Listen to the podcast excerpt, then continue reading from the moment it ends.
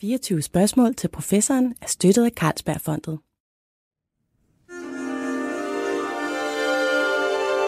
Du lytter til Weekendavisen. Her kommer 24 spørgsmål til professoren med Lone Frank. Her i programmet plejer vi at være så hyperaktuelle, at vi faktisk selv skaber aktualiteten af de emner og med de personer, gæster, vi tager ind. Men i dag har vi valgt bare at være aktuelle. For der er jo sket noget her i ugen, som man ikke øh, sådan rigtig kan forbigå. Og det er selvfølgelig den store rumsensation. Altså de her målinger af tyngdebølger og nogle helt nye målinger, som åbner op for nye erkendelser og nye måder at se på universet og måle på det. Så det, øh, det har jeg inviteret en, om jeg så må sige, talsmand for hele det her enorme projekt, som jo både involverer forskere i Danmark på Niels Bohr Instituttet og forskere alle mulige andre steder til at snakke om. Og det er dig, øh, lektor ved Niels Bohr Instituttet og astrofysiker Uffe Gro Jørgensen. Velkommen til. Tak. Og jeg synes egentlig bare, at du får lov at kaste dig ud i og forklare, hvad er det egentlig, der er sket? Hvad det er, man har set, ja. ja. man har jo for det, første, for det første gang set et objekt, som både udsender tyngdebølger og udsender elektromagnetisk stråling. Altså både lys og, og højenergetisk elektromagnetisk stråling, gammastråling. Og det er det, der er det helt fantastiske ved den her sådan, opdagelse, at man ser de to ting på én gang. Man har set tyngdebølger før, og man er faktisk helt tilbage i 70'erne set effekten af tyngdebølger, og man har teoretisk forstået det meget tidligere, som vi kan komme ind på om lidt. Øh, men det er første gang, man har set det sammen med lys. Og det, der er interessant ved at se det sammen med lys fra det samme objekt, det er, at så kan man faktisk pege på lige præcis, hvor på himlen som objektet er. Og så kan man se, hvad er det for et objekt? Hvor ligger det henad? Hvad er det for nogle omgivelser, det findes i, som har udsendt de her sådan, tyngde bølger? Ja. Fordi bølgerne som sådan, de udbreder sig jo bare i alle mulige retninger, om man så må sige. Så man kan ikke lige ved hjælp af tyngdebølgerne lokalisere det og sige, det er den der stjerne, eller den der galakse, eller sådan noget. Men lad os, øh, lad os lige gå helt ind i det. Altså det, der er sket, og det, man har målt på den her gang, det er to såkaldte neutronstjerner ja. der har sådan sviret rundt om hinanden, ja. og derved ja. skabt tyngdebølger, som ja. man kan måle på. Ja. Og som du siger, man har målt tyngdebølger fra et objekt før 2015, ja. Ja. og der er lige ja. givet en Nobelpris ja. for det rent faktisk. Det er rigtigt. Men det der med, når man hører udtrykket tyngdebølger, der tror jeg, de fleste vil sige, mm, hvad? øh, for, forklar os lige, hvad ja. i alverden tyngdebølger er. Ja. Altså det øh, kan både gøres kort og langt. Ikke? Altså en bølge er jo sådan noget, ligesom en vandbølge, som man kender. Det er simpelthen, at trykket bliver større og mindre og større og mindre. Så det er ligesom, at man kunne tænke på det som vandet presses lidt sammen. Eller det er specielt for lydbølger, er det sådan, at luften presses lidt sammen, og så udvider sig lidt og trækker sig lidt sammen og udvider sig lidt. Og det er den bølge, der får vores trumhinde til at vibrere, når vi hører et eller andet, når vi hører noget. Øh, og mange andre bølger, men ikke alle bølger, er, er fuldstændig analog til det. Og tyngdebølgerne er i en bølge, som gør sådan. Øh, det, der er lidt svært at kapere, det er, at vi kan godt forstå en vandbølge, og vi kan med nød forstå en lydbølge, selvom vi ikke ser den. Vi kan forestille os det i luften, som vi ikke rigtig kan ja, se, altså, men vi dog har, kan mærke. Vi har molekyler i luften, det er ja. dem, der ligesom altså, hammer på trommehinden. Ja, så det kan man ligesom forstå. Her bliver man ramt af molekyler, og luften trykker sig sammen og, og udvider sig igen. Øh, men det, der er her ved tyngdebølger, det er sådan set det samme fænomen, men det er selve rummet, som trækker sig sammen og udvider sig. Og det er det, der kan, man umiddelbart kan synes, det forstår jeg ikke. Nej, fordi man siger øh, også, når man læser om det her, så ja. står der på engelsk for eksempel ripples in space-time. øh, ja, ja, det altså. er jo ikke så intuitivt, kan man Nej. sige. Men, øh, men man kan forestille sig sådan en bølge, ligesom en lydbølge eller en vandbølge eller sådan noget, men som kommer med lysets hastighed, fordi det har noget med, med tyngde at gøre, tyngdekraften at gøre, som kommer faren igennem øh, rummet med, ly, med lysets hastighed. Og det her, det er jo altså meget, meget voldsomt. Den kommer 140 millioner lysår herfra. Øh, og stadigvæk kan vi måle den. Stadigvæk er styrken så stor, så vi kan sætte et måleinstrument op og sige, nu har bølgen været på vej med lysets hastighed 300.000 km i sekundet i 140 millioner år. Ja. Og her kommer den pang. Og det den gør, så det er, at den simpelthen presser et lille et, eller et stort rør sammen. Så man har lavet tre steder, eller fire steder i verden, når man vil sætte den fire op, tre steder i verden, øh, hvor man har lavet sådan nogle store præcisionsrør. Altså detektorer har, simpelthen, ja, som, som har stået og ventet på ja, at opfange tyngdebølger. Ja, ja. Og de er simpelthen kilometer lange, og så der er to rør, der ligesom står vinkelret på hinanden. Øh, og øh, så har man noget laserudstyr, som sender laserbølger frem og tilbage inde i det her sådan, så rør, og så kan man måle, hvor hurtigt kommer det tilbage, og dermed hvor langt det er der. Øh, og det er i princippet simpelt. Man kan forestille sig, at hvis, hvis bølgen kommer parallelt med det ene rør og vinkelret på det andet rør, ja, så presser den altså rummet sammen der, hvor det ene rør er, og dermed røret alting, fordi det er selve rummet, der presses sammen. Men i virkeligheden kan man vel Men, sige, altså, øh, det svarer til, eller, eller det er vel sådan, at hvis man egentlig, lad os sige, man står i lokale, vi står i hver sin ende af lokale, øh, og jeg kaster en, en bold med stor kraft, stor acceleration ned mod dig, så, så vil den faktisk trykke rummet lidt sammen, eller deformere rumtiden lidt. Ja, det er nemlig rigtigt. Øh, men, men, men hvis jeg lige gør det færdigt med røret der, ikke? Altså, så er det altså, så rummet bliver deformeret, men kun på den, i den ene retning, mm. i det her tilfælde, hvor du snakker om bolden måske. Øh, men den deformation er så kolossalt lille, og det er derfor, man ikke nemt har kunnet gøre det, og Einstein sagde selv, at selvfølgelig kommer vi aldrig til at måle det. Øh, men der var mange ting, han troede, man ikke kunne gøre i praksis. Øh, men nu har man altså gjort det, men man skal tænke på, at de her kilometer lange rør, de presses sammen en tusindedel af en protons størrelse. Mm. Altså ja. den der lille bitte, bitte, bitte partikel, som findes inde i centrum af et enkelt atom. Så, så mens protonen er en ganske lille brøkdel af et enkelt atom størrelse, så er det altså en tusindedel af den her protonstørrelse, som rummet ja. presses sammen. Og det er den vibration, den sammenpresning og udvidelse, som man måler. Og hvis den foregår i det ene rør, og ikke i det andet rør, som er vinkelret på, så har man et mål for, hvad for en vej kom bølgen. Ja. Og så gør man det så flere steder på jorden. Øh, og så fordi, at det kan jo være alt muligt andet. Altså det kan være nogen, der træder hårdt i jorden, eller en lastbil, der kører forbi, eller hvad ved jeg, den vil også ryste, ryste et sådan rør for det til. Så, så det har man selvfølgelig taget højde for så godt, som man kan. Men, men eftersom man ved, at det bevæger sig med lysets hastighed, hvis man så har tre detektorer, så ved man, at identisk signal skal komme først i den ene detektor, så i den anden, og så i den tredje, og så får man en vis fornemmelse af, hvilken retning kom det fra. Mm. Øh, og der er altså en, en detektor i Italien, og så er der to på, på hver sin side af USA, kan man sige. Mm. Øh, og der målte man, det kom altså over fra Italiens siden, øh, og man målte det først, og 22 millisekunder, altså 22 øh, tusindedele af et sekund senere, der kom passeret øh, signalet den første detektor i USA, og den vibrerede på nøjagtig samme måde som den i Italien. Og tre millisekunder senere, så vibrerede den anden detektor i USA. Så det var helt klart, at her havde der gået en bølge igennem fra Italien igennem jorden over til USA, og på den ene side og på den anden side af USA. Og derfor er man helt sikker på, at det er en, en tyngdebølge, man har målt. Det er en rigtig måling. Men, men det her, du siger med, at man målte jo også lys, altså om så sige, almindelig elektromagnetisk stråling, samtidig ja. fra den her begivenhed med de to neutronstjerner. Hvordan vidste man, at man skulle øh, sætte sine teleskoper til at vende den vej? Ja, øh, det, er, det er fordi, at teoretisk set, så vil man forvente, at hvis det var to neutronstjerner, i modsætning til hvad man har set før, før har man set to sorte huller, som er støttet ind i hinanden.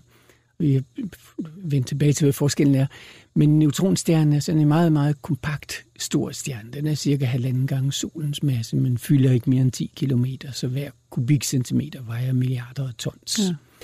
Så, så det er et meget, meget, meget kompakt objekt, og der er to af dem. Og øh, når de kredser rundt omkring hinanden, så får den der acceleration, altså den omkredsningsbevægelse, den får rummet til at vibrere. Det er lige så, fuldstændig lige sådan som analogien til, hvis vi rører med en ske i vandet, så skaber det bølger i vandet. Og, men det skaber ingen bølger, hvis vi holder skeen stille. Så man skal accelerere den rundt, bevæge den rundt for at få mm. bølger. Det skal man så også her. Man skal accelerere noget tungt øh, rundt i rummet for at vibrere rummet, for at vibrere selve rummets struktur. Og så nogle neutronstjerner, de er meget tunge, sorte huller endnu tungere. Øh, men for neutronstjerner, i modsætning til sorte huller, der skal man forvente, at når de så spiralerer ind og, og bliver bremset, kan man sige, sådan, så de falder ind på hinanden, fordi de, fordi de, de bruger energi til at vibrere rummet. Altså ligesom hvis man gjorde noget vandet, det vil også møde, møde Det koster simpelthen vandet, noget, ikke? og, det koster og, noget, og, og, ikke? ja, smadre så de falder ind. Og, den, og hele den periode, som går fra, at de har øh, en, en øh, rotationstid om hinanden med 100 gange i sekundet eller sådan noget, og så til de endelig taber så meget energi, at de ryger ind i hinanden. Der går det cirka et minut. Og øh, for sorte huller, som er større, der går det meget, meget hurtigere. Så derfor kunne man allerede, da man så, at det varede et helt minut, så kunne man sige, at det her må være neutronstjerner. Mm. Og i modsætning til sorte huller, så kan stof undslippe fra neutronstjerner, som man skulle forvente, at i det øjeblik, de støder sammen, eller i løbet af de sidste sekunder eller brøkdel af et sekund, der må der udsendes noget stof, som varmes gevaldigt op og udsender højenergetisk stråling. Øh, og derfor var det øh, et meget klart hint om, at det nok var det her objekt, man så, da man 1,7 sekunder efter øh, sammenstødet i gravitationsmålingerne øh, så et gammaglimt. Mm. Og et gammaglimt det er altså den mest energirige stråling af, af, af lys eller elektromagnetisk stråling, som findes.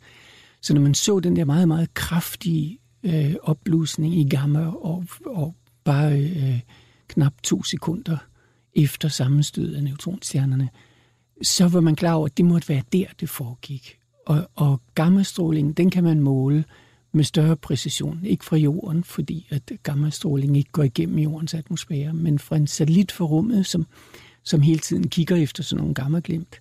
Øh, der kunne man måle, hvor det var henne. Og der, ved hjælp af det, så kunne man indkredse øh, relativt lille område, hvor man kunne sige, det er, det er inden for det her område, hvor vi har set gammaglimtet, som der formentlig er mm. øh, det objekt, altså neutronstjernerne, som har forårsaget tyngdebølgerne. Og så, det er det, der så sender er så... man besked rundt til alle.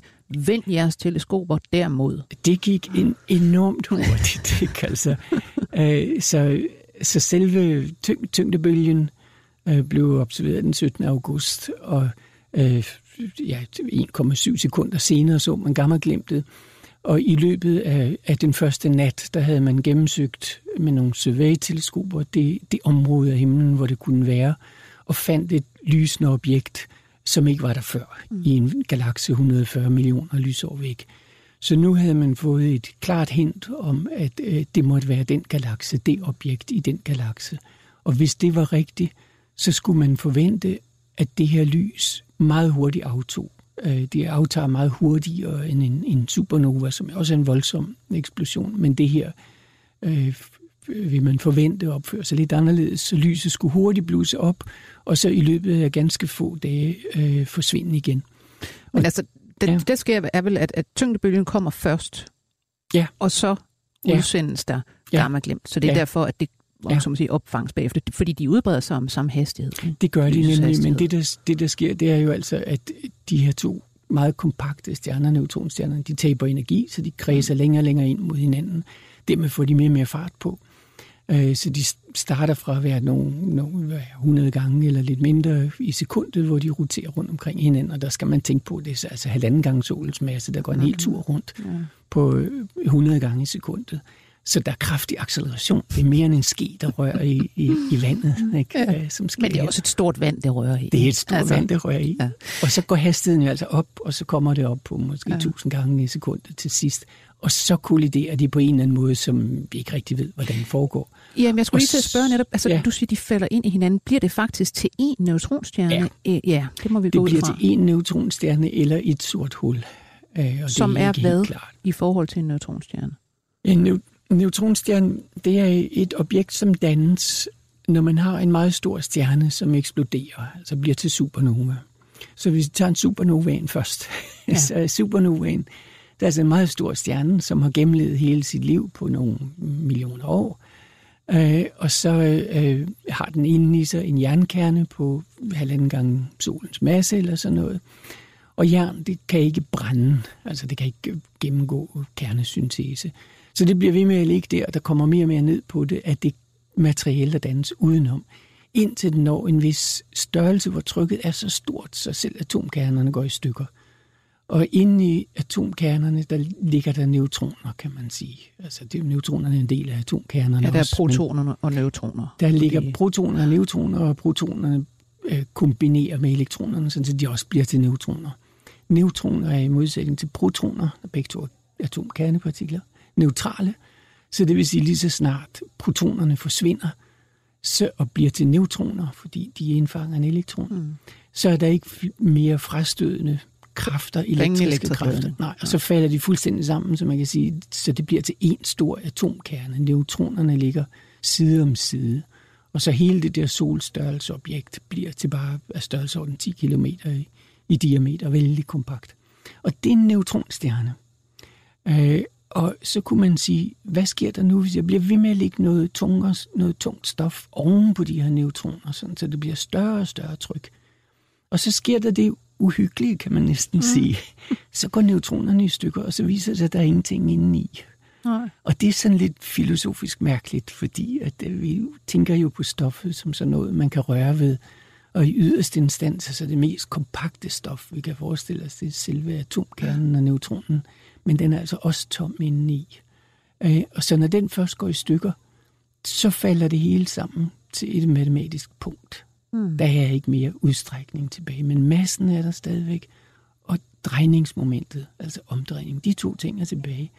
Så i bund og grund kan man sige, at det mest fundamentale i naturen overhovedet, det er massen, som ja. Vi kan sige, det ved vi ikke hvad er, men det, vi tror altså, at vi forstår, hvad det er. Vi står på en badevægt om morgenen og måler det ja. og sådan noget. Så vi synes, vi ved, hvad det er. Så det er den ene fuldstændig fundamentale ting. Den anden fuldstændig fundamentale ting, som vi måske ikke tænker så meget på, det er drejningsmomentet. Altså det er den energi, en ting drejer rundt med. Den kan man nemlig ikke blive af med. Nej, fordi altså partikler, ja. øh, når vi snakker ja. neutroner og protoner ja. og Ja. elektroner, de drejer netop rundt om sig Ja. selv. De har et spin, ja. Ja. som endda kan Ja. gå begge veje, om man så må Ja. sige, eller to forskellige veje. ikke? Og ligesom man kunne tænke sig, at ligesom masse kan man ikke lave ud af ingenting. Det kan man kun ligesom skifte form for. Så det der drejningsmoment, altså hvor meget man drejer spændet, det kan man heller ikke komme af med. Det kan man kun låne af nogle andre og give til nogle andre igen. Og derfor bliver det der sorte hul, som jo altså ikke er der, kan man sige. Det er bare Ja, det er ingen udstrækning, men det ingen vejer. Det vejer, og det har spin, det har rotationsmoment.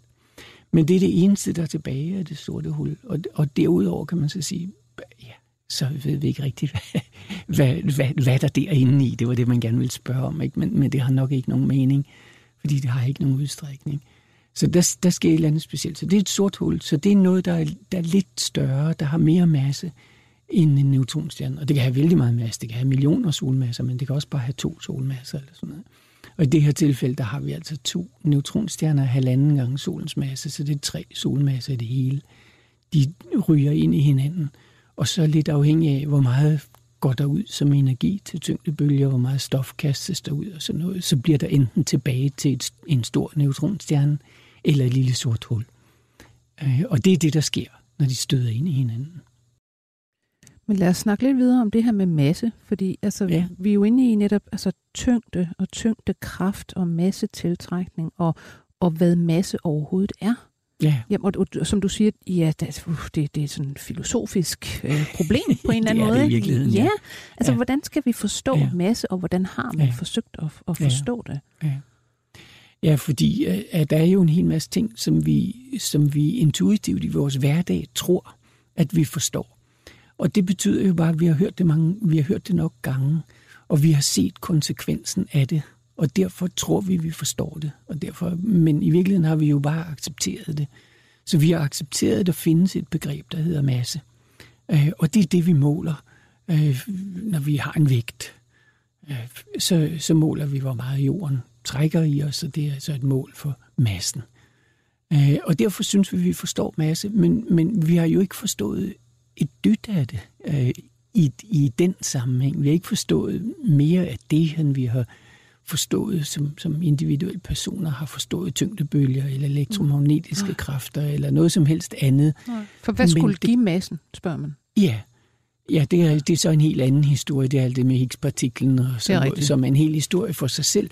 Men, men selv det giver os jo ikke rigtig nogen mere mening i at forstå, hvad, hvad er masse. Nej, fordi som nogen siger, øh, for eksempel snakkede jeg med Lawrence Krauss, øh, amerikansk fysiker for noget ja. tid siden, som jo også siger, jamen det her med, at universet er, som det er, og at det har masse osv., ja. er jo fuldstændig tilfældigt. Ja. I Big Bang kan vi ja. se med vores beregninger, der kunne det ja. også have sket noget andet, så ja. har vi ikke haft en Higgs-partikel, vi har ikke haft, øh, ja. hvad det hedder det her, ja. øh, eller molasseagtige ja. Mm, tyngdefelt, og, og ja. ja, der havde ikke været nogen ja. masse. Så. Jamen, det er rigtigt. Vi kommer jo helt ud på overdrevet, når vi begynder mm. at spekulere på det. Og det, det er spændende, ikke? fordi det, det er meget filosofisk, og specielt så er det meget i modstrid med vores daglige intuition. Øh, og vi har endnu ikke accepteret, at det er sådan, de fleste af os. Vel? Men, men det, det kommer vi til efterhånden, som vi ser flere og flere konsekvenser af det. Og så begynder folk, der nu måske synes, det er mærkeligt, og synes, det er der ikke noget mærkeligt ved. Altså, jeg bruger ofte det eksempel med, at hvis man går tilbage til renaissancen, og diskussionen var, er det jorden eller solen, der er i centrum, ikke? Ja. så et af de store stridspunkter, det er simpelthen det, kan det virkelig være rigtigt, at jorden bevæger sig med 100.000 km i timen? Det kan vi jo ikke mærke. Det, det skulle jo blæse i håret, ikke? Ja, det er nemlig altså. det ikke. Det var Ptolemæus argument stort set, at håret måtte stå tilbage. Og Tycho Brahes argument var, at det føler jeg jo ikke, når jeg rider på hest, eller, eller hvordan han nu har formuleret det. Ja. Det føler jeg ikke, så det kan ikke være rigtigt. Mm. Øh, og efterhånden så er det, tror jeg ikke, der er nogen, øh, der vil sige, at jeg tror ikke på, at jorden går rundt om solen. Og hvorfor egentlig det? Ikke fordi vi har forstået det som sådan, men vi har accepteret det, og vi har lært os, at det er faktisk bedre i overensstemmelse med det, vi ser i hverdagen øh, end, end det ikke er. Og det, så, det samme vil være med tyngdebølger, ikke? Altså, og med sorte huller og, og den slags ting, som virker så absurd i dag. Men nu mere der kommer eksempler frem, som siger, jamen her ser vi konsekvensen af det. Og det her, den event, der var nu, er jo netop et slående eksempel på det, at forudsigelsen er, at neutronstjerner, når de kolliderer til sidst, så vil de skabe tyngdebølger, og de er målbare og man ser målingen, og forudsigelsen er, at der skal komme et gammelglimt. Der kom et gammelglimt, man så det. Og forudsigelsen er, at når vi får det der gammelglimt, så bør der i forbindelse med det være en kugle af opvarmet gas, som breder sig hastigt ud fra, øh, fra det punkt, hvor de kolliderede og blev til et sort hul eller en neutronstjerne. Hvor ofte... Og den skal hurtigt forsvinde igen, og ja. det var præcis det, man så. Hvor ofte kan vi øh, regne med at komme til at se noget lignende? Altså, øh, det, er, det er lidt svært at sige i øjeblikket, men en, en af, af den slags, øh, af den størrelse, som blev set i august, skulle man se en gang om året eller en gang hver hundredende år. Altså, du kan høre, det er sådan ja. lidt usikkert, og det ja. er lidt relevant for os, ja. om det er den ene eller anden tidsskala, fordi den omspænder ja. vores, vores generationstidsskala.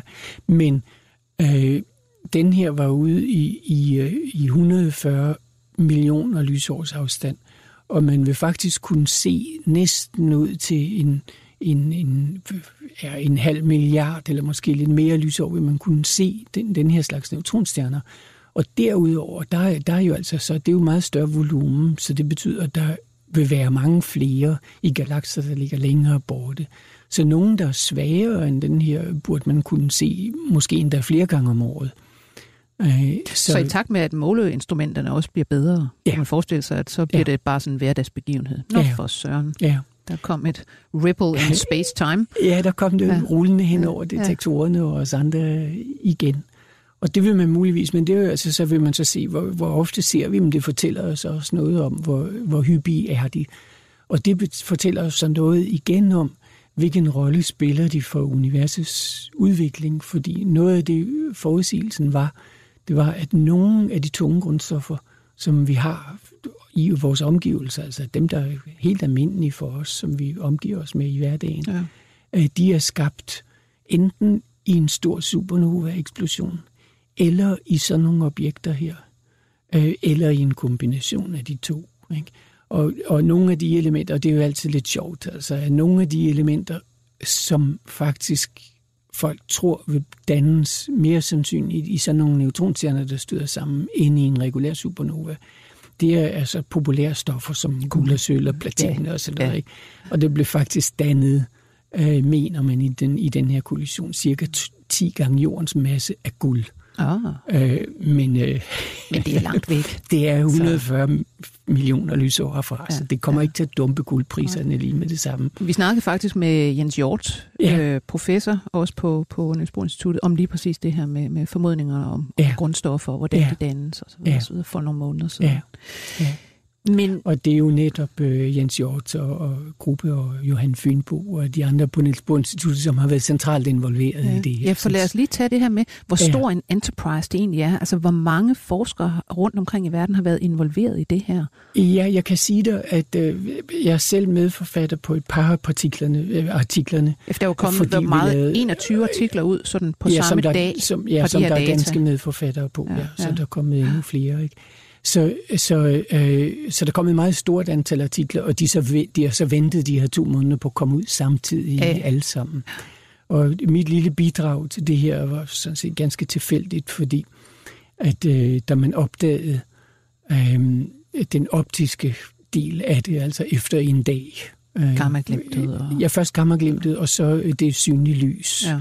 øh, en dag efter så øh, ringede det der LIGO-team øh, til os og spurgte, kunne vi også observere det, fordi vi var i gang med nogle andre observationer fra den danske kikkert mm. øh, i Chile.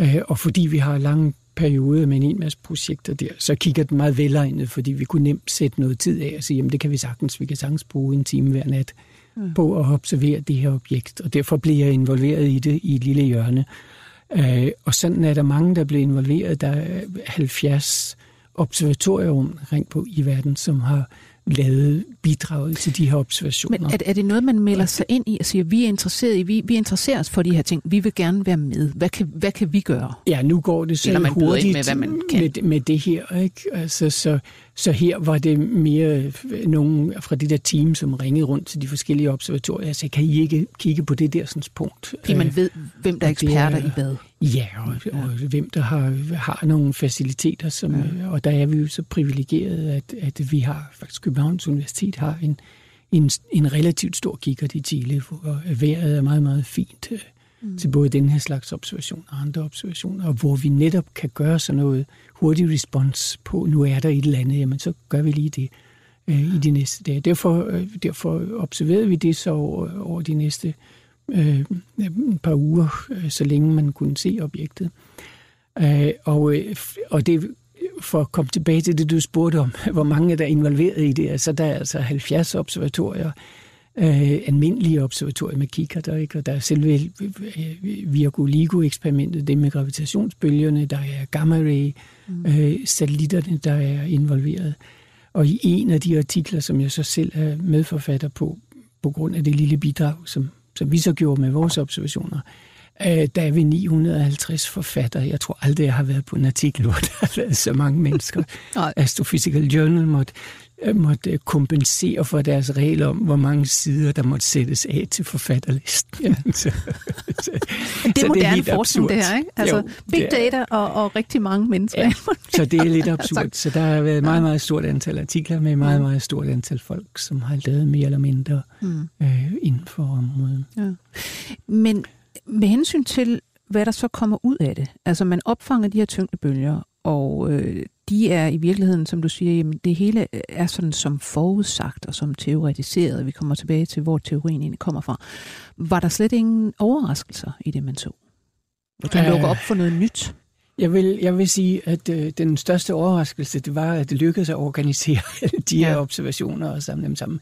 Det synes jeg faktisk er fuldstændig fantastisk ting, at man i løbet af timer kan organisere øh, flere tusind mennesker rundt omkring i stort set alle lande hele kloden over. Øh, I alle verdensdele, inklusiv Sydpolen, hvor, hvor instituttet også var involveret i nogle eksperimenter. Hvordan? Som det må du hellere fortælle Jamen, det, det, er fordi, det er fordi, at øh, højenergigruppen, altså dem, som også er involveret i eksperimenterne på CERN og sådan noget. Her store accelerator nede ja, i Schweiz og øh, De er involveret i, om man kunne måle nogle partikler fra naturens side, som er endnu øh, en mere energirige end dem, man selv kan lave på CERN, og dem, man nogensinde kommer til at kunne, eller nogensinde skal man ikke sige, men dem, mm, i, hvert fald i, i vores levetid formentlig kommer til at kunne lave på CERN. Nogle, der er endnu mere energirige end det.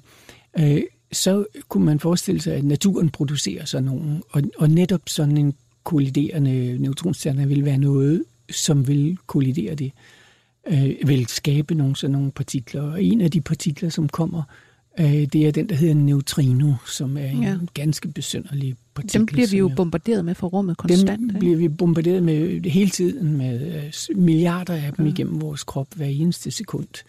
Øh, og de er fuldstændig harmløse, fordi de, netop fordi de ikke rigtig reagerer med noget.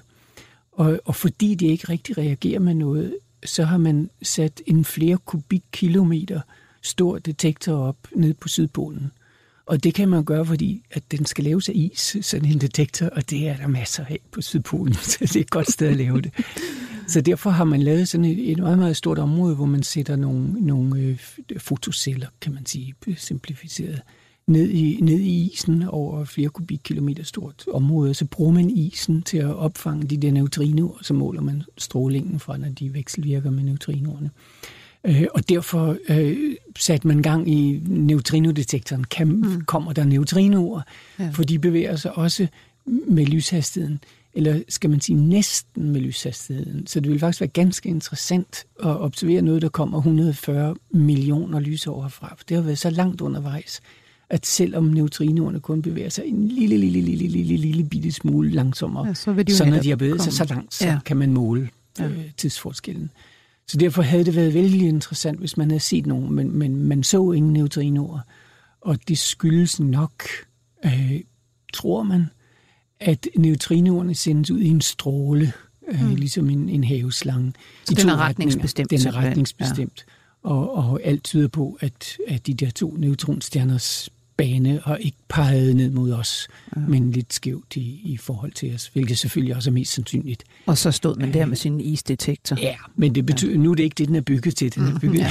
men, men, men det er en af de ting, den mm. kan, og, og derfor ja. var den også pludselig i gang. Ikke? Og det er det, der er så fascinerende. Alle de her forskellige typer detektorer i vidt spand af, af observationer og målinger – øh, komme til at komme i gang i løbet af timer ja. øh, efter. Ja. Det synes jeg er fantastisk. Ja. Men man har jo også hørt de her historier om, om fysikere rundt omkring i verden, der, der står i, i, i små rum og hører om, at nu måler vi det faktisk, og, og, og hopper op og ned, og danser og skriger og råber. Og... ja, det, det har jeg indtryk af. Det er mere på NASA-TV og sådan noget. De gør det, fordi det ser godt ud, og så kan man få nogle bedre bevillinger. Der, jeg har aldrig set det i virkeligheden. Jens Hjort påstår også, at man gjorde det i Danmark, vil jeg bare sige. Det står, det? Ja, ja, det står okay. i artikler. Ja, ja, men så er der måske nogen, der gør det. det, det foregår ikke her i studiet, vil jeg sige. Nej, Der sidder vi, vi holder os i ro. Ja. ja. Men lad os øh, gå tilbage til det her med i det hele taget tyngdefeltet og massen ja. og forudsigelserne. Ja. Altså nu Øh, snakker man jo tit om, og man læser tit, øh, jamen, vi skal egentlig tilbage til Einstein ja. og 1916 ja. Og hans relativitetsteori, ja. og, og der lå alle forudsigelserne om det her ja. tyngdefelt, og at der ville kunne produceres ja. tyngdebølger osv. Ja. Ja. Og hvordan er det egentlig? Ja, det er jo egentlig sjovt nok, at man siger det, fordi det er egentlig lidt forkert. Øh, at man skal faktisk 100 år længere tilbage i tiden. Og, og det er en, en lang og, og spændende historie, synes jeg, fordi det har noget at gøre med hele videnskabens udvikling gennem renaissancen, ikke? hvor der jo var et fantastisk øh, skift, mm. hvor at, øh, jeg vil sige, at naturvidenskaben har jo udviklet sig kontinuerligt siden slutningen af 1500-tallet. Og det er en helt fantastisk epoke, vi lever i der, som er noget helt andet end det, man havde før. Som, øh, men men øh, så hvis man går, går hastigt igennem det, mm. så vil mm. jeg sige, at i omkring 1850, øh, der var der en meget berømt, øh, lidt ekscentrisk måske, matematiker i Tyskland, som hedder Gauss. Og der vil jeg lige indskyde, hvis man vil have en rigtig herlig skildring af Gauss, så skal man læse den tyske filosof Daniel Kielmans bog Opmålingen af verden den er helt fantastisk. Og Gauss, han er en karakter uden lige. Ja, det ja. er han, og den, den, er, den vil jeg også gerne anbefale. Den handler ja. jo mest om Humboldt, men der er en hel del om Gauss i ja. også. Og som han er karakteriseret der, som, man kun kan håbe på ikke er helt rigtigt, så virker han ikke som noget behageligt menneske. Nej. Men, øh, men, men øh, en spændende personlighed var han, og uden tvivl en meget, meget dygtig matematiker, og havde en masse udviklet matematikken fantastisk, og havde en masse absurde forslag. Han var jo også ham, der foreslog, at, at man skulle plante Sibirien til med nogle forskellige farver korn, for at man kunne signalere til Marsbeboerne, at vi mm. kendte Pythagoras sætning. Ja. Og det var den, han ville plante til i Sibirien. Det blev nu aldrig til noget. Men der har været mange forslag til, hvordan man skulle kommunikere med intelligente ja. væsener på Mars. Det, det er altså den bedste måde nok at rejse op, som man gør i dag. Det ser ud til, at der ikke er nogen. Men det er sådan helt uh, sidespor. Så uh, Gauss havde også en studerende, som hed Riemann. Og som det, der nogle gange sker, når man har en studerende, som man tænker, wow, uh, der, der er der noget ekstraordinært. Ja. Så stillede han det problem, som han ikke selv kunne løse, uden at sige til Riemann, at det her stiller jeg dig, fordi det kan jeg ikke selv finde ud af. Så han øh, stillede et problem, som man måske umiddelbart kan synes, det lyder utrolig nemt. Og hvis ikke man havde været rigmand, så havde man nok ikke forstået kompleksiteten af problemet. Så Gauss sagde simpelthen til Riemann, nu holder du et kolloquium, altså et foredrag, øh, for de ansatte her i Göttingen, på Universitetet i Göttingen, hvor de arbejdede, øh, om hvad er fundamentet for øh, geometrien. Hvad er grundlaget for den matematiske mm. geometri? Og det kunne man sige, nå, ja, så jeg vil tegne Pythagoras sætning og sådan noget. Ikke? Altså, ja, ja. Men, men Riemann forstod problemet, og han forstod, at øh, den antikke filosofi, øh, den gik ud på, som, som euklidisk geometri også bygger på, som var, hvad det, der er grundlaget for al geometri. Ikke? Ja, altså, ja. Øh, den den øh, øh, antikke tankegang gik ud på, at alting var perfekt lavet, for sådan havde Gud tænkt, det skulle være. Øh, og, og i øvrigt et, et, et fuldstændig forstokket verdensbillede, hvor man tænkte, at jamen, altså, øh, alt det, der er gammelt, det, det er bedre end det, der er nyt, mm. fordi at det er tættere på den gang Moses fortalte, hvad Gud havde sagt, øh, så de kunne bedre huske ja, Hvis det er grækerne, så er det jo før Moses, og den, så er det jo Gud og nø. Ja, ja, Gud altså, og nø, ja, ikke? Altså, ja. øh, men hvor informationen ja, kommer fra. kommer fra ja. Ja. Så, så Gud har engang fortalt menneskeheden, hvordan hænger det hele sammen. Og derfor nu ældre man er, nu mere rigtigt er det, for nu bedre har man husket det. Øh, og det er jo sådan lidt en absurd tankegang for forhåbentlig de fleste af os i dag. Øh, og, øh, og, og, og derfor så lå der i den filosofi, at øh, guderne havde jo skabt naturen sådan, så den var perfekt. Mm. Og det vil sige, at geometrien, som den er beskrevet i, i, i Euklids geometri, den går ud fra, at en kugle for eksempel er perfekt kugleformet, 100% mm. perfekt kugleformet. Der er ingen øh, bølger op og ned på den. Og i dag kan man jo sige, at det ved vi jo, at det, sådan kan det ikke være, for der er det i hvert fald atomerne, som ligger der og bølger lidt op og ned og sådan noget. Så 100% perfekt kan den aldrig være, Nå. og allerede tidligere end det kan vi jo mærke, når vi mærker hende over. Så, mm. Så, mm. så det eksisterer ikke. Og det var i virkeligheden det problem, som, som Gauss stillede Riemann. Hvis nu, at man går ind på et stykke defineret fladt papir, og så tager fat i, at det er jo i virkeligheden ikke rigtig fladt. Nej. Hvordan skal vi så beskrive geometrien, når vi nu ikke kan bruge den her idealiserede måde, som mm. antikken øh, beskriver geometrien på? Og, og øh, Riemann var ved at gå til over det, fordi han godt forstod problemet. Og, og det siges, at han flere gange i løbet af de kommende øh, måneder måtte have lægehjælp, fordi han fik nervesambrud over det her kolloquium, der skulle holde så alvorligt tog han det. Men i løbet af nogle måneder, så øh, fik han løst et, et fuldstændig fundamentalt problem, som han så den 10. juni 1854. Det, ja, det kan man godt skrive ned derude. Det kan man skrive ned. Der holdt han det her sådan, kolloquium, som satte tingene fuldstændig op og ned. Og det han beskrev, det var, at han sagde, i virkeligheden, så må man, hvis nu man har et fladt papir og er et todimensionalt væsen og bevæger sig hen over det her flade papir, så må man møde en hel masse små øh, krumninger ja. hele, hele tiden. Og det vil sige, at man bliver hele tiden skubbet til den ene side og til den anden side, hver gang man møder sådan en krumning. Så det at skubbe noget, der ellers er i en retlignet bevægelse, det er simpelthen bare en krumning i geometrien. Det er en krumning i rummet selv, illustreret her som papiret. Mm. Og det er jo altså i modstrid med Newtons teori. Fordi Newtons teori for bevægelse, den siger, at når man engang har sat en ting i bevægelse, så vil den bevæge sig altid ret mindre langt at med den, med mindre der er et eller andet, der kommer i vejen ja. og sådan noget. Ikke? Og Riemann siger så, sådan er det ikke, øh, fordi at det der med at bevæge sig retlignet, det er en idealisering, som grækerne fandt på. Og den er ikke i den virkelige verden. Så i den virkelige verden skubbes man lidt frem og tilbage fra, fra øh, på grund af foldningerne i rummet, mm. på grund af bulerne og sådan noget. Og derfor siger han, derfor det som vi tror er tyngdekraft, og nu er vi tilbage til, hvad er masse, ja. ikke? Ja. Det vi tror er tyngdekraft, det vi tror, der er en masse, der hiver i os, det har ikke noget med masse at gøre, sådan som vi tænker på det, når vi står på badevægten om morgenen.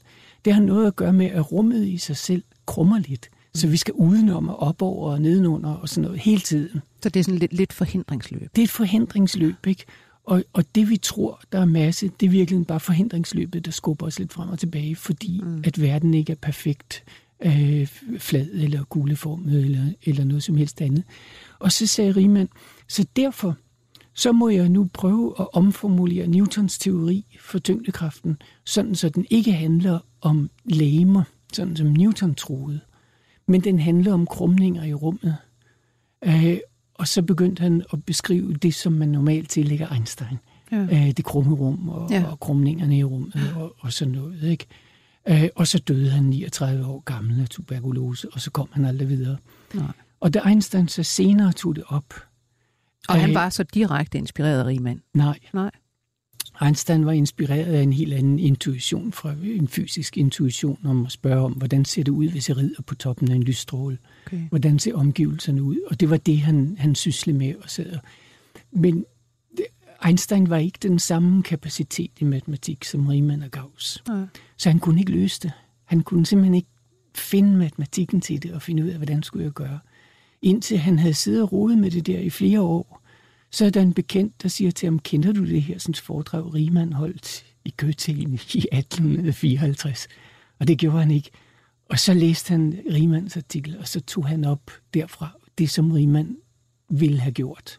Så han havde en, en, en intuitiv forståelse af noget, ja. om så må sige, et, et, en fornemmelse af, ja. her må det være noget, og så støder ja. han på ja. det her herlige. Han havde en fantastisk øh, fysisk intuition ja. og forståelse af mange ting, men ikke den matematiske genialitet, som øh, Gauss og Riemann havde. Det er jo så og sjovt. den kombination, som man fik, mm. det var jo så det, der ledte frem til, at ja, det er det krumme rum, ja. øh, som, som er grundlaget for for masse, og nu vil vi så sige, måske det, det krumrum har så noget med Higgs-partiklen at gøre, eller hvordan man vil sige, så man er nået et skridt videre. Og det, og det, som jeg egentlig synes er essensen i det her, det er, at øh, naturvidenskaben skrider frem på et meget, meget fantastisk og sikkert grundlag, den ændrer sig ikke. Altså, der er mange, der siger, nå, jamen, så havde de en teori om det. Og så men så viste det sig, det var det ikke, det fordi ja. at, uh, Newton tog fejl, og nu har vi Einstein, og en dag tager Einstein fejl, og så finder vi ud af, at det var noget andet mm. og sådan noget. Nej. Sådan er det ikke. Newton indså det med tyngdekraften, at det var et felt, og, og vi kan komme ind på, hvad et felt egentlig er, for det er nok noget af det, som, som mange folk også synes, det forstår jeg ikke. Øh, og, og det er virkelig ganske nemt. Men, men øh, men Newton indså, at tyngdekraften er et felt. Og, og inden det havde man ingen forståelse. Det er noget, der er overalt. Det er noget, der er overalt. Ikke? Øh, og, og, øh, men det er så lidt mere værdigt, fordi mm. hvordan udbreder det sig så, og hvordan ja. føler det ene læge med det. Og det, det vidste Newton godt, at der var, der var et, et eller andet, som han ikke lige kunne svare på, ligesom han ikke kunne fortælle, hvor det absolutte rum lå og sådan noget. Det er grundlag for hans teori. Han vidste det godt, han siger, men det her, det, det, det, ligger, det ligger ligesom ude noget uløst. Ikke? Mm. Og så kommer Riemann og, og fører det lidt videre og siger, jamen det er fordi, du tænker på masse som en, en partikel. Du er bundet ja, i den klump. intuitiv fornemmelse, ja. vi har af noget, der fylder noget og er noget og sådan noget. Ikke? Mm. Og omformulerer det, og så kommer Einstein og for, for, formår at sætte det ind i. Og så får man jo Newtons tyngdelov igen, kan man sige, men man får den lidt modificeret, mm. fordi den nu er man nu har en dybere forståelse af, hvad er det der mærkelige masse, som vi ikke rigtig Men skal man, forstår. Skal så er man, man kommet så, lidt videre og ja. kan bruge det til noget mere. Men skal Men, man så forestille sig det som, vi har et, et tyngdefelt, det er udbredt overalt, og hvis læmer, om man så må sige, bevæger sig i det, så har de masse.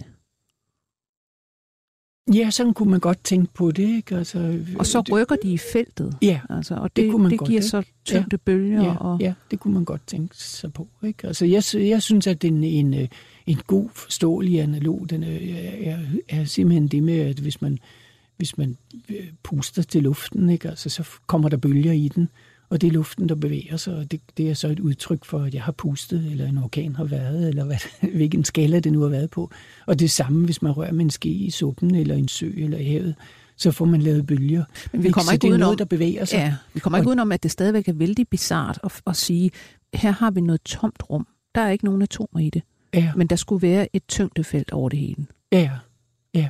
Ja, det er jo, og, og det, det tror jeg i virkeligheden er vi lidt dårligt stillet med det, med det danske sprog, mm. øh, fordi at øh, alt det, vi synes, vi forstår, og alt det, vi kan sige, og alt det, vi, det, det er bundet op på vores ord. Ikke? Det var også det, Bo øh, hele tiden var inde på, altså, at, ja. at, at det er i virkeligheden, ja, det er sproget, vi er fanget i, ja, desværre. det er vi, ikke? Som et, som et tyngdefelt, om ja, man så må sige. Ja, og på, på engelsk, altså grunden til, det hedder feltlinjer og felt på dansk, øh, det er jo fordi Faraday indførte på engelsk, han var jo englænder, han indførte begrebet field lines and fields. Ja. Og det er et rigtig godt ord, fordi fields, det betyder jo bare en mark. Ja. Og field lines, det er så bare linjer hen over marken. Altså for eksempel dem, man har lavet, når man har kørt med ploven og fuget og sådan noget. Og det var det helt konkrete billede, som Faraday havde inde i hovedet og prøvede at kommunikere ud. Og så fik vi oversat det forkert. Det burde hedde mark og marklinjer eller markbølger mm. eller sådan noget. Ikke? Og det er meget mere forståeligt, intuitivt. Man kan tænke på sådan en mark der, øh, og, og den kan have nogle bølgestrukturer, hvis man har kørt med en plov. Og det er simpelthen det, det er. Det er, er linjer i marken. Men vi kan jo så ikke sige andet, end at og sådan ser det ud til at være. Ja. Men, men det der med, jamen, okay, Ja. men hvor kommer det så fra? Jo, hvor, hvorfor skulle det være Så er det netop, at så siger man så marken, jamen det forstår jeg godt, for den er lavet af jord. Mm. Øh, og den kan jeg gå ud og træde på, og nogle gange så er den våd, og nogle gange tør, og alt sådan noget. Jeg kender den. Ikke? Og, og bølger i marken, det har jeg set. Det kan dannes af af vind, eller det kan dannes af en plov, eller det kan dannes af noget andet. Så det forstår jeg også godt. Øh, og bølger i vand, det forstår jeg jo sådan set også godt, fordi det kan jeg godt se. Bølger i luft er lidt mere abstrakt, men jeg forstår det alligevel godt, mm. fordi det er lydbølger, og jeg hører dem og sådan noget. Ikke? Og så kommer så det første, hvor der er mærkeligt, og hvor det er derfor, at det behøver sin, sin udtryk, som refererer til noget, vi kender.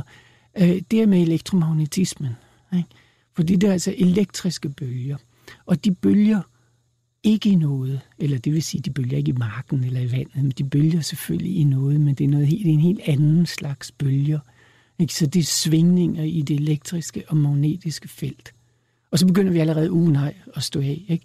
Men hvis vi nu havde sagt, at det er svingninger i den elektriske mark, så havde det været meget mere jordnært. Så kunne jeg ligesom mm. se for mig, om der er marken af jord, så er der en mark af luft, som jeg ikke kan se, men som jeg godt ved er der.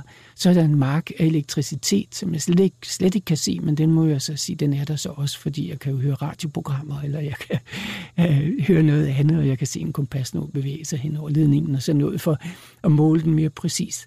Så den er der også, så det kan jeg godt efterhånden være med på.